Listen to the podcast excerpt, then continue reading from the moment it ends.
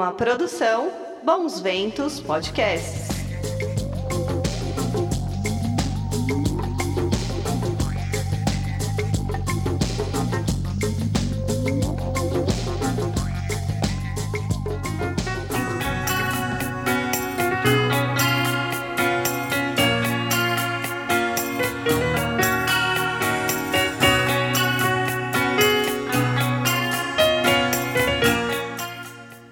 Menina e menino, tudo bem aí? Hoje de fundo, para quem está ouvindo nas mídias de áudio, vamos escutar o som deles. Algumas de minhas favoritas do Paralamas do Sucesso. Que banda, tá pesada, né, meu? Foi difícil aqui escolher as favoritas. Talvez eu faça a parte 2 das minhas favoritas do Paralamas para vocês escutarem. E aí, tá curtindo nossas lives? Tá demais, hein? A gente já fez uma live com o Arthur Neto, fez uma live com o João Marcelo e com o Marcão Leal sobre o Caso Varginha, que tá espetacular. E agora, na semana passada, a gente fez uma live com as ufólogas Daniele Pedra e Lalá. Que legal que foi essas lives, hein? Se você ainda não ouviu, dá uma olhada ali, né, no nosso canal do YouTube, na lista de episódios, ou aqui no Spotify, nas plataformas aí que você escuta, dá uma olhada, que tá muito boa essas lives, viu? É uma maneira nova aí da gente aproveitar o podcast e também se ocupar nessa quarentena eterna. E é bom também que a gente pode se aprofundar mais nos assuntos também, né? Dá pra perguntar mais coisas, você também pode participar. Então, se você quer saber quando vai ter live, dá uma entrada ali, se inscreve no YouTube, ative o sinal aí, o sininho, né? Pra você ficar esperto, receber uma notificação quando tiver algo, ou em nosso Instagram também, para saber que dia vai rolar, sempre no @ Vamos Falar Sobre Ufologia. Eu queria agradecer também as mensagens que eu tenho recebido durante esses dias, tá? Muito obrigado ao Fernando de Tatuí aí, que diz que não dorme sem escutar nosso podcast. Poxa, que delícia ouvir isso. Obrigado aí, amigo Fernando. Ao Fábio brasileiro, que mora em Portugal, gente boa e com ótimo gosto musical. Aliás, o Fábio sugeriu que eu fizesse uma playlist dos sons que eu curto e coloco como fundo aqui no nosso podcast. Com certeza aí eu vou fazer essa quando sobrar um tempinho. A Laís de Prudentópolis, aqui em São Paulo, que disse que está curtindo muito nossas lives. Valeu demais, Thaís, aí, por entrar e participar. Tá, então obrigado aí pelas mensagens de todos. Muito bacana aí o feedback de vocês, que tiram um tempo para me mandar mensagem. Eu fico muito feliz. E olha, que programa especial hoje, hein? Vamos falar com ele. Quem curte ufologia e nunca assistiu o programa maravilhoso no The History Channel, De Carona com os OVNIs, hein? Que programa legal! Então a gente vai falar com um cara que idealizou tudo isso, que apresenta, que é o querido Fred Mörsch, grande cara. Poxa, Fred, tô muito feliz, cara, por você participar. Você tá bem aí, meu? É um prazer falar com você aí, tá? Daí, Guto, tudo bem? Prazer é meu, obrigado pelo convite e vamos lá. Valeu Fred, poxa, demais você tá aqui, cara. Olha, fala pra gente aí, como é que o bicho da ufologia te picou, Fred? E se você já teve algum avistamento, como é que foi? Eu nasci em Getúlio Vargas, no norte do Rio Grande do Sul, e pequenininho, aí na adolescência, com 14 anos, eu vim a Porto Alegre para estudar e fiquei aqui, então já me sinto um cidadão porto-alegrense. Eu moro aqui há 35 anos, dei umas saídas rápidas, morei em Floripa, morei no Rio de Janeiro, e desde que eu me conheço por gente, eu trabalho com audiovisual. Eu sou um produtor e tenho uma produtora hoje, chamada Nebulosa Filmes, e a gente tem nessa produtora vários projetos aí de séries, de documentários, né? E E eu, essa coisa da ufologia, né, ela vem, acho que desde pequeno, porque eu sempre gostei de filmes de ficção científica, aquelas séries nos anos 70 e poucos ali, né? Então, acho que veio dali já essa curiosidade sobre esse tema, né? Já comecei a ler revista UFO, e sempre pesquisando e lendo, e essa mania de olhar para o céu procurando alguma coisa, né? E isso, inclusive, assim, acho que quando eu tinha uns 14 anos eu tive o meu primeiro avistamento, e eu vim relacionar isso depois que eu comecei a estudar ufologia, né? Então foi relatando, assim, eu estava saindo, estava jogando tênis e estava indo embora. E quem mora em Getúlio Vargas ali, eu tava na frente da pracinha, um lugar super alto, assim. E eu vi uma cápsula prateada voando baixo, né, bem devagarinho. E na época eu nem sequer me assustei, mas enfim. E hoje eu relaciono ao meu primeiro avistamento lá em Getúlio Vargas, que é considerado um lugar que tem bastante avistamentos lá naquela região norte ali do Rio Grande do Sul. Pô, cara, que legal. Não sabia não que Getúlio Vargas tinha esse alto índice de avistamentos, muito bom. E Fred, me fala uma coisa, cara, como é que surgiu a ideia do programa lá de Carona com os OVNIs, né? E qual mensagem que você quer passar com ele, cara? Então, o programa de Carona com os OVNIs nasceu em 2015, uma ideia minha e do Eduardo Cabeda, que é o diretor e roteirista da série.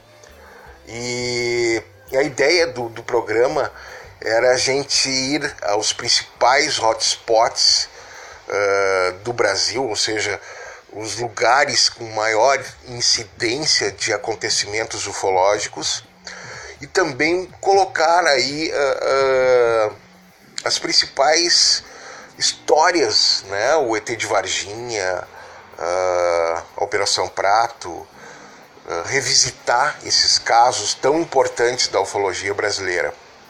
Então a gente, o legal foi isso, a gente foi do Rio Grande do Sul ao Pará, né? Mostrando essa diversidade do fenômeno, né? E não só a diversidade do fenômeno, como uma diversidade cultural, de como essas pessoas veem esse fenômeno, né? Então a gente teve os testemunhos das pessoas que estiveram frente a frente com o fenômeno, e os pesquisadores, os ufólogos que pesquisaram esses casos, esses relatos que aconteceram nesses lugares. E também é importante falar que a preocupação nossa era mostrar o que estava acontecendo, né? E não provar se isso é real ou se isso não é real, né? Obviamente que a gente teve, por exemplo, o Marco Aurélio Leal foi nosso consultor na série, que é um ufólogo super conceituado, super estudioso, né? O Gevaer também foi um consultor da série, ou seja, a gente teve um cuidado em selecionar os casos que foram apresentados na série. E, enfim, a série eu acho que deu certo, acabou sendo premiada como melhor série brasileira documental do ano de 2018, então foi uma honra, foi uma das principais experiências da minha vida ter feito, produzido e apresentado a série, né? Foi muito bacana. Porra, imagino, cara, que demais que deve ter sido isso, né? Que aventura, ainda mais você que gosta de ufologia, ter ido nos lugares, falado com as pessoas. Poxa, uma experiência maravilhosa. E, meu, me fala uma coisa, você teve consultoria de um pessoal, né? Você falou do Marcão. Quem que te ajudou a fazer esse programa, cara? É legal falar que a gente teve uma consultoria do Marco Aurélio Leal, que é um dos principais ufólogos hoje do país, um pesquisador de campo de Sorocaba, e também uma ajuda importantíssima do Gevaer e da revista UFO, nos cedendo, nos apresentando, nos ajudando, nos facilitando em todos os lugares que a gente passou, teve a ajuda do pessoal, né? Então, agradecer muito a ajuda da ufologia brasileira. Pô, demais, Fred. Que bom aí que te ajudaram. Aí agradeço aí o Marcão, que fez uma live muito legal comigo, né? Ele e o João Marcelo falando sobre as novidades do Caso Varginha, que, pô, tantos anos depois ainda tem novidade demais. E eles estão ali pesquisando e arrumando testemunha nova. Pô, João Marcelo e o Marcão, obrigado aí pela força de vocês. E quem quiser assistir, ouvir essa live, é só procurar aí, que tá essa live maravilhosa. E Fred, você visitou Itapoá, Chapada Diamantina, Peruíbe, Quixadá, São Tomé das Letras, você foi na Chapada dos Veadeiros, você foi na Ilha de Colares, Ipuaçu, enfim, um monte de lugar, cara. Qual local e qual história que te chocou mais na série e por quê? É, o país é incrível, né, Guto?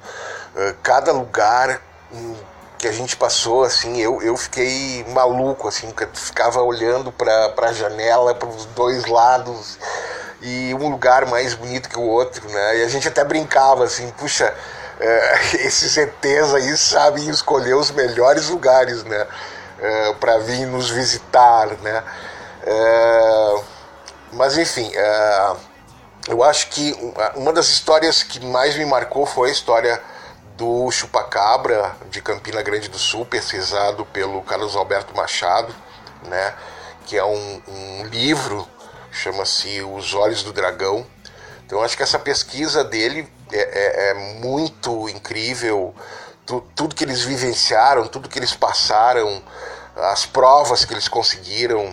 Eu acho que essa história é realmente assustadora e real. Acho que alguma coisa aconteceu ali de muito estranho e com certeza não era um animal doméstico que atacava aqueles animais, né? E eu acho que em termos de lugar, né, e também a história maravilhosa, eu acho que foi a Chapada Diamantina, né? Conhecer o Chiquinho, todas as experiências do Chiquinho, e aquele lugar assim é deslumbrante, né? E eu acabei tendo um avistamento lá, então é legal contar isso. Acho que na primeira viagem eu fiz uma viagem de platô, que a gente chama, a gente foi pesquisar os lugares, escolher os lugares, conhecer as pessoas, entrevistar as pessoas antes da gravação, né? E aí a gente acabou conhecendo o Chiquinho, e a gente já chegou meio de tarde, o Chiquinho, vamos lá para a beira da montanha, e a gente acabou, eu vi a gente ficou de frente pro paredão, né, onde se supõe que tenha essa base alienígena ali, e a gente viu, eu vi, né, eu e o Skin, uma luz saindo de baixo para cima, como se fosse um farol de dentro da mata, né, na frente do paredão, e a gente estava gravando isso, né, isso acabou depois não entrando, né, a gente tinha imagens melhores desses objetos luminosos que aparecem lá em Igatu, né, que era daquele casal lá. Então essas imagens que nós gravamos foram incríveis, porque o que eu vi foi como se fosse um farol, uma luz subindo para cima, mas na câmera apareceram duas bolas de luz voando, né? Então pequenininhas, mas incrível, né? A gente não enxergou a olho nu essas bolas voando, mas na câmera ficou gravado, ficou registrado. Então acho que, enfim, foram tantas histórias que inclusive não entraram na série, né? Histórias incríveis de pessoas que não queriam aparecer, né? De dizer que um objeto parou na frente dele numa estrada, né? Então, assim, a gente escutou histórias incríveis por todo esse país nosso, esse nosso Brasil, né? É isso aí. Pô, cara, imagino cada história que vocês devem ter, hein? Cada coisa maravilhosa. Pô, essa filmagem aí do avistamento que você teve aí, cara, com certeza acho que você vai guardar isso e apresentar um dia, né, meu, em algum projeto seu. Aliás, falando em projeto, Ô Fred, fala aí pro pessoal, cara, você tá com algum projeto novo? E como o pessoal pode entrar em contato com você?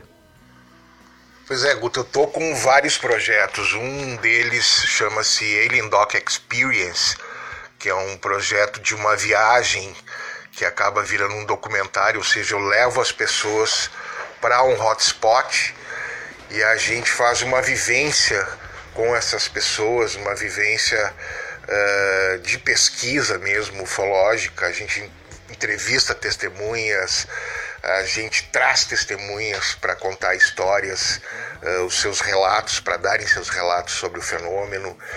Então, e o primeiro foi feito lá em Minas do Camaquã, eu ainda estou trabalhando nele e ainda tem algumas coisas que eu estou gravando e a gente vai começar a montar agora quando a coisa baixar aí, né? Quando a pandemia passar e a gente poder trabalhar de novo, né?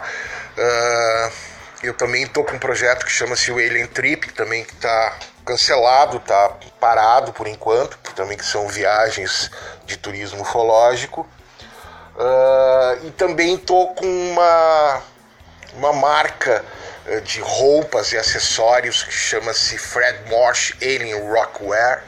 Então tem camisetas por enquanto, tô fazendo máscaras e em breve vai ter vários acessórios novos, né? Então, para me achar, eu estou no YouTube, tem meu canal Fred Mörsch no YouTube, tenho a minha página no Facebook, no Instagram, enfim, é isso. Então, eu estou com esse documentário aí para a gente trabalhar, eu queria ter lançado ele esse ano, mas acho que vai ficar para o ano que vem. E eu estou com uma série nova que eu estou trabalhando e que a gente está... procurando um canal aí para ver se a gente consegue negociar essa nova série ainda, que é segredo total. Tá? É isso aí, Guto. Pô, cara, que demais, hein, meu? Imagina só fazer uma viagem com o Fred num lugar demais, ainda virar um documentário. Porra, que legal, Fred. Espero que você tenha muito sucesso aí nos teus projetos novos. E sempre que você... quiser, a gente tá aqui de braços abertos para ajudar, ou se quiser divulgar, né, o trabalho novo aí, pô, vai ser um prazer para mim, como foi um prazer aí a gente ter esse primeiro contato e, meu, te agradeço muito, tá? Muito obrigado por você ter topado participar aí do Vamos Falar Sobre Ufologia. Acho que a galera ficou muito feliz, né? Porque com certeza aí você fez uma série que entrou pra história, que já virou referência aí pra todo mundo que gosta do tema, né? Então é isso aí, valeu, viu, Fred? Valeu, Guto, valeu pela oportunidade. Deixar um abraço aí pra todos os ouvintes e pra todo mundo ficar de olho no céu, que aí é que a gente vê o fenômeno acontecer, tá? Um grande abraço a todos e muito obrigado. Valeu, obrigado você, cara, um abração. E é isso aí, hein, meu amiguinho, minha amiguinha, que demais. Falamos com ele, com o Fred Mörsch, grande apresentador, idealizador do De Carona com os OVNIs, sempre no The History Channel. Assista, que é muito legal. E é isso, hein. Olha, espero que você tenha gostado, eu curti demais. Fique esperto ali no nosso canal do YouTube, se inscreva em Vamos Falar Sobre Ufologia para você ficar ligado ali nas nossas lives, ou se quiser falar comigo, entre no Instagram, @ Vamos Falar Sobre Ufologia também, pode mandar uma DM que eu te respondo, você me sugere casos, ou me xinga, ou me ama, o que você quiser, é só mandar por ali, tá bom? Então é isso, até a próxima, se cuide! E olhe sempre para o céu.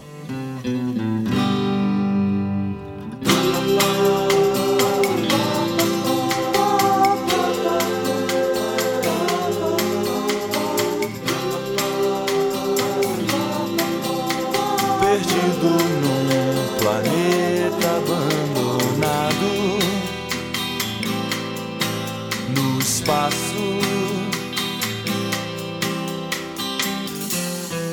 Ele ganhou dinheiro, ele assinou. assinou contratos e comprou um terno, trocou o carro e desaprendeu a caminhar no céu. E foi o princípio do fim. Se for mais veloz que a luz, então escapo da tristeza. Deixo toda a dor pra trás, perdida num planeta abandonado no espaço, e volto sem olhar pra trás.